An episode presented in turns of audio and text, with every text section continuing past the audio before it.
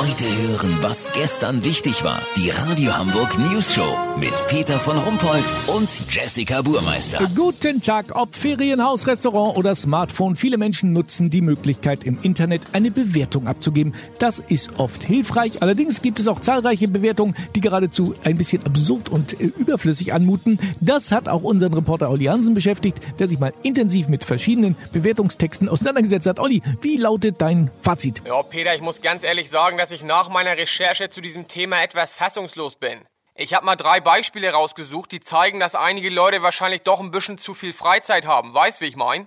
Das erste Beispiel ist die Bewertung eines Kartenspiels von Lars U. Lars schreibt, ich war mit dem Kartenspiel zufrieden. Mein einziger, wenn auch kleiner Kritikpunkt ist der Gesichtsausdruck vom Peak Buben. Der ist mir etwas zu ernst geraten. Auch die Haptik ist gewöhnungsbedürftig. Beim Mischen gibt das einen unschönen Schleifton. Wirklich schade. Ansonsten kann ich dieses Kartenspiel mit gutem Gewissen weiterempfehlen. Ja, das ist schon ein bisschen nerdig, aber gut.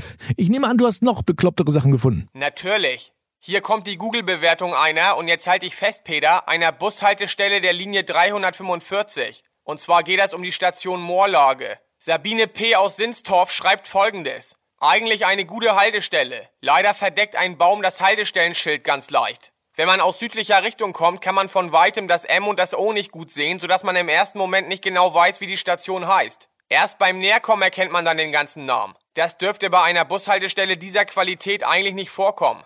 Lass so machen, ich wollte jetzt tatsächlich auch eine Bewertung schreiben, und zwar eine, die mir persönlich sehr am Herzen liegt. Mir gefällt der Schrifttyp auf meiner neuen HSV-Dauerkarte nämlich nicht so gut. Sollte ich damit eventuell auch einen Vogel abschießen, melde ich mich noch morgen. Habt ihr das exklusiv, okay? Ja, vielen Dank, Olli Hansen. Kurznachrichten mit Jessica Burmeister. Natur, der NABU fordert mehr Freiheit für die Flüsse. Was die Flüsse selber fordern, ist Stand jetzt nicht bekannt. Politik, Grundrente läuft vor Borkum auf eben selbigen. Wissenschaft, Chaostheorie endlich sauber und übersichtlich einsortiert. Das Wetter. Das Wetter wurde Ihnen präsentiert von Gesellschaftliche Spaltung. Jetzt auch in Ihrer Nähe. Bewertet mit 4 von 5 Sternen. Das war's von uns. Wir hören uns morgen wieder. Bleiben Sie doof. Wir sind's schon.